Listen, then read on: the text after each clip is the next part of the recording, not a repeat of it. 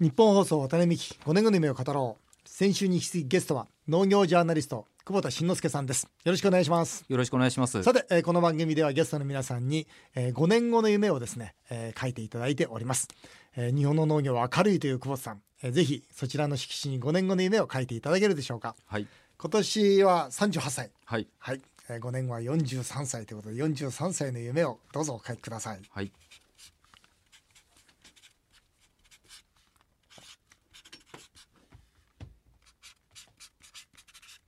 大体この書き方見ると性格わかるんですよね。5年後の夢ってちゃんと書いてから書き出す方とね。もういきなりね書く人とあと名前も書かない人と ね。きっちり日付書く人と。久保田さんは律儀な人だということがよくわかりました、はい。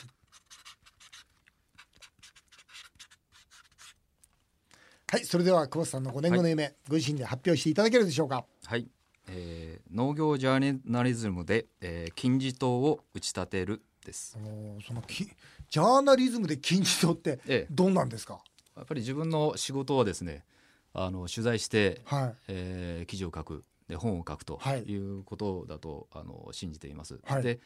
まあ、そういう意味でですねかつてない、まあ、衝撃を与えるですね、うん。まあ、本を出すというイメージで持っています。そのかつえそれ予告編だけちょっとお願いできます？予告編ですかつてないそのえかつてない、ええ。その内容ってどんなんですか、この業界に入ったですね、はい。あの当初のやっぱり志と変わってないんですけれども、やうん。はりその農業のですねその成長産業化というか、うん。あの産業化に向けてあの仕事をしていくというのが自分のあの仕事だと信じていますので、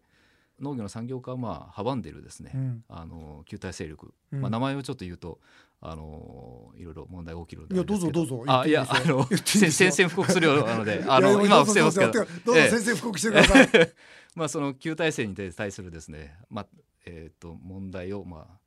えー、つきたいなというそういう仕事をしたいなというふうに考えています。なるほど。えまああの今回の本もですね、ええ。GDP4% の日本の農業は自動車産業を超えるといい。うタイトルをこう掲げてらっしゃるわけですがえ自動車産業っていうと大体20兆ぐらいでしょ？ええ。ねあ20兆、えー、GDP 12 12兆ですね。12兆か、ええ。あそっか、ええ。12兆か。そうすると日本の農業 GDP が今5兆円ええ、5兆円です。ですね、えそうするとおあと7兆円。まあ10兆円といきましょう。ええあと10兆円はいけると。ええ。だからこうね久保さん書いてるわけですけど、え10兆円で雇用100万人もできるんだとええ。いうことをこう言われている。ええ。まあ大体でいいですけどええ。どうやったらそうなるんですか？どうやったら。うん。あのーそんなに難しい数字じゃないなと僕自身は思っていて。難しい数字じゃない、ええ。あのーつまり、えーっと今5兆円農業 GDP が5兆円なので、はい。2.5倍にするですね。1人当たり。ね。2.5倍にすれば、はいはいはい。あの達成するわけなんですけれども、今あの農家1人当たりのですね GDP っていうのがあの大体230万円なんですね。うん。でただあの、まあ、世界の農業先進国のオランダっていうのがうん。1人当たり大体2000万円なんですよね。うんでオランダっていうのは実は戦後日本とほとんど同じようなあの状況でして、うん。まあ、生産環境的にも非常に悪くて、うん。あの零散な農家がたくさん残ってたんですけども、まあ、政策的に非常にこうあの産業化を進めていったことで、うん。まあ、2000万円というのを達成したと、うん。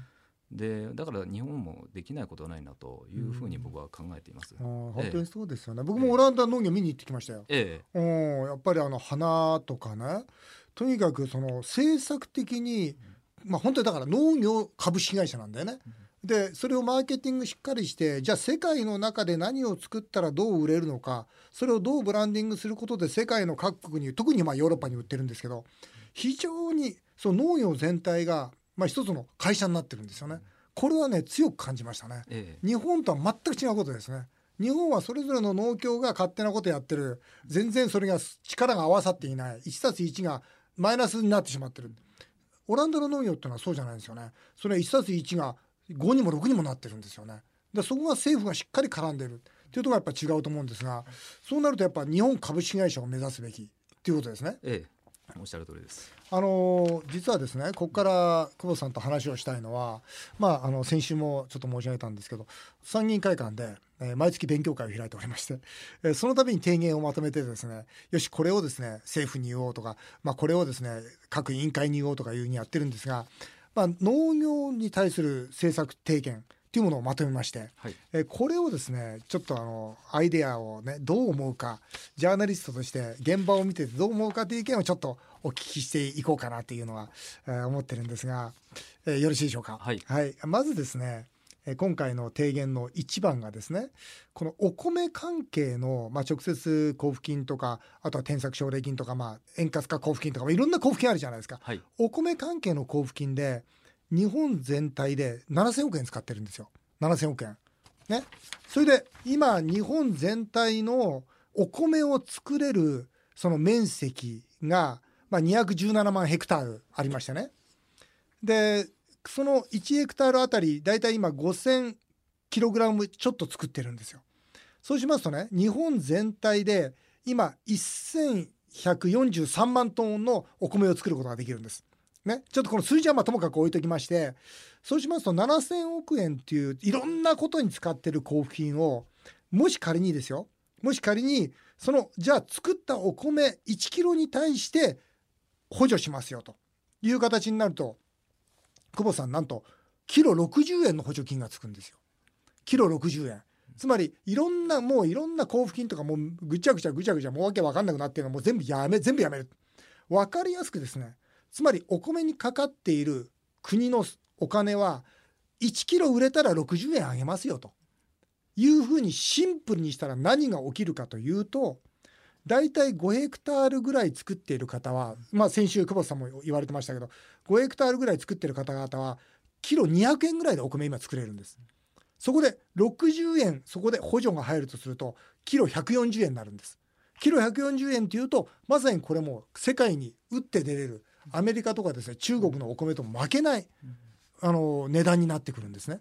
だから一番わかりやすいのはもう余計な減反とかそんなことせずにもう1キロ売ったら60円あげるよということをやったらいいんじゃないかということでこれは私が、まあ、ワタミファーム時代からずっと考えてたことでなぜこれがいいかっていうと農業の本来のその姿がビジネスに変わるんですね。つまりそうするといかに安く物を作るかっていう発想になっていくしいかに高く売るかっていう発想になっていくんですよ。今まで日本の農業で一番欠けてたのは高く物を売ろうとする努力が足りない。それから安く物を作ろうとする努力が足りない。この2つを刺激するには僕は60円の補助金出しますよ。あとは戦ってくださいと。世界にあなたたち輸出してくださいと言ったら僕は日本の農業特にお米作りは世界に通用すると思っていて実はこれはですねあの担い手農家のまあ本当に大型農業の方々と話をしてほとんどの方が賛成してくれるんですよ。こうあるべきだというふうに思うんですけどまずこの提言についてちょっとご意見を聞かせてください。WTO ルール違反にならないんですならないんです。それは全部の、えあのほ輸出するためだけに渡すのはええ違反になりますので、ええもうすべての農家に対する補助ですから、ええ。これは違反にならないんです。その方がいいですね。今みたいに一物二価とか一物三価であの主食用米とこ餌米とかを米っていうのをだから同じものなのに交付金を分けている現状よりははるかにいいと思います。わかりやすいのがいいですよね。分かりやすいのがいいですね。もう実え際農家の方も、いやええどんな交付金があるか分かんねえよみたいなことで言われるぐらいですから、ええ。とにかく分かりやすくシンプルえに、え。で、えーまあ皆さんがその本当に高く売ろう安く作ろうという意欲を持てるような仕組みっていったらこれが一番いいなというふうに思ってて、えまあ、提言していきたいと思ってるんですが、まあ、2つ目の提言がですね今青年収納協付金というのもありますよね。はいまあ、あの新規収納すると年150万円もらえるんですよね。だつまりそのお金を使って本来ならば農業生産法人つまり大規模なその農業法人に対して本来ならばそれを社会保障費とかそういうことを補助に充てるべきで青年収納こういう協付金を出してしまうと小さな農家がまた増えていくばっかでこれは良くないという意見があるんですけどこんなとこどう思われます？この使い方は。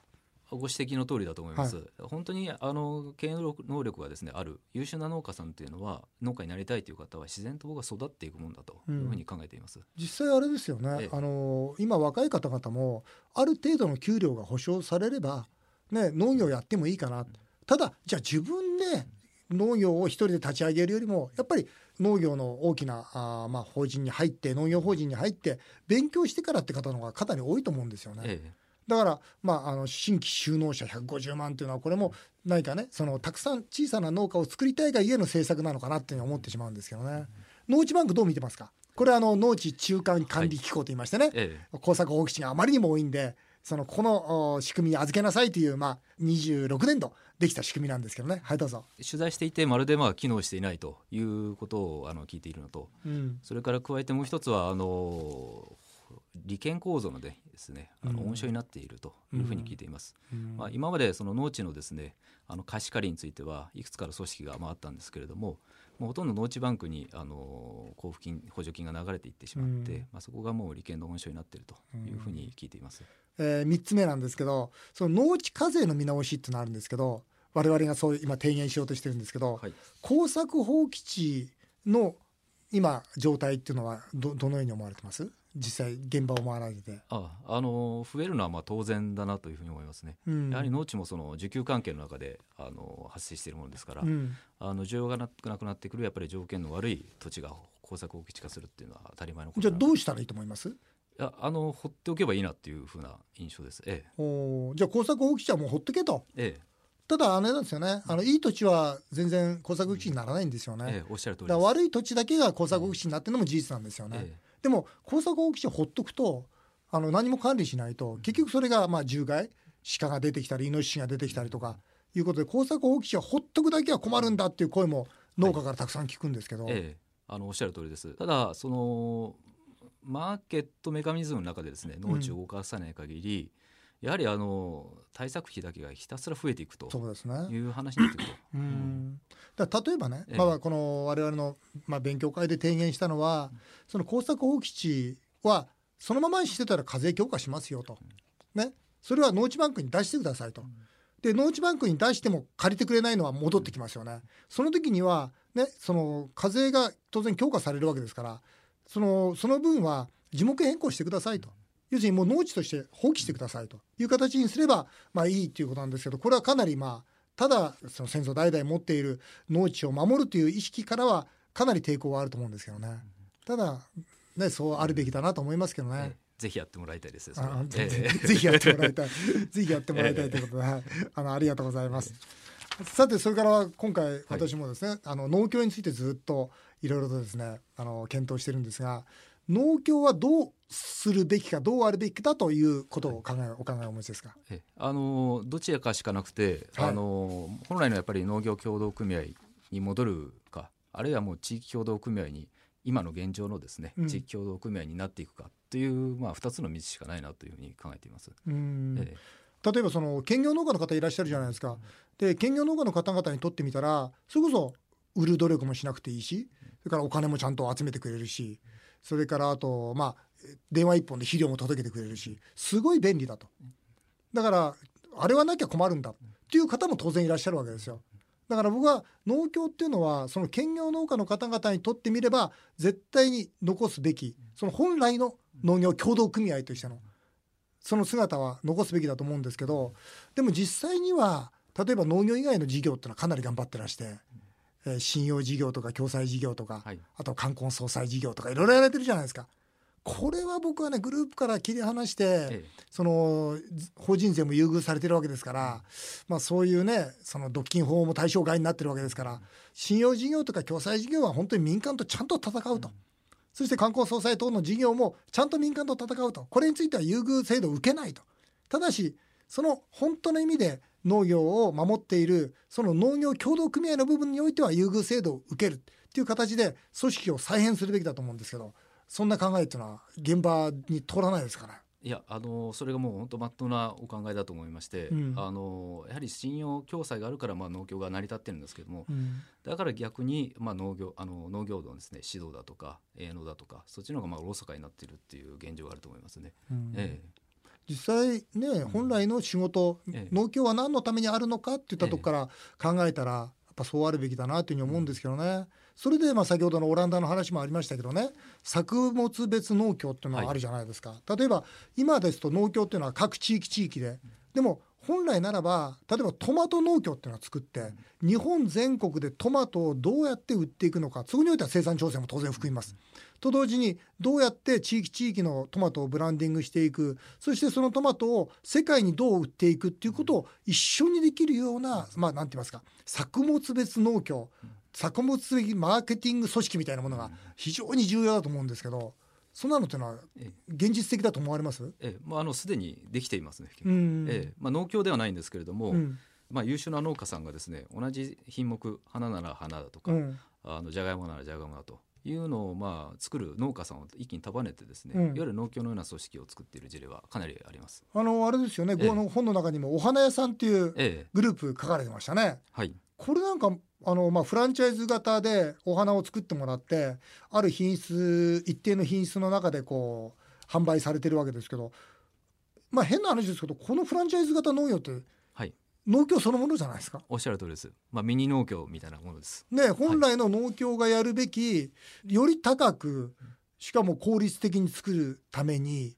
ね、より高く売るためより効率的に作るためでそれぞれの経営を強くするためにこう一緒になってるわけですから、ね、全くこれフランチャイズ型農業っていうのはあの、ね、農協と同じだというふうに思いますよね。はいおっしゃる通りで。まさにこの作物別農協の花番なわけですよね。ええそうです。うんこういうのが花とかトマトとか、まあ、キャベツとか、ね、何でもこうなってったらいいと思いません？ええだから僕応援したいんですよね彼らのやっぱり活動っていうのは。ええなぜそれがうまくいかないんですかね？でできないんですかね？いやむしろなんか今は本当邦画みたいな状態でこれから今どんどんできていきますと、ええじゃあ本当にじゃあここから皆さんその農協から離れて、ええ。自分たちの本当の意味の共同活動をしていくと。はい。いう状況になりつつあるということですね。ええ。うんなるほど。でだんだんだんだんそうなると、まあ、日本の農業っていうのはこう、ね、前に進んでいくと思うんですが今久保田さんが見てて、まあ、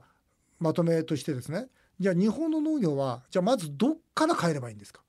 例えば政治としてはえ例えば農業改革やりましたけどあれはまだ全然中途半端ですよ。例えば農業改革なからなのかそれとも例えば企業に対してその農地を開放することからなのかどっから始めればその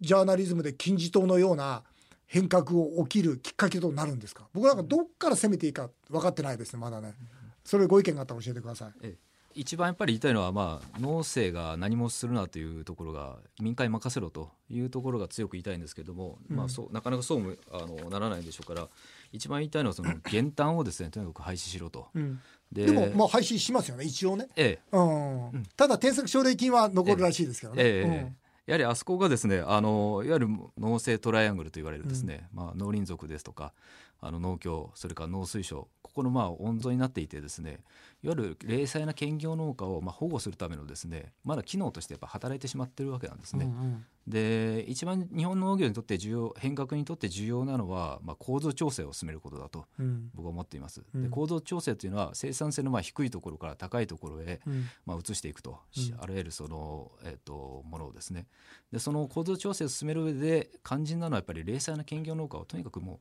う撤退してもらうというところだと考えています。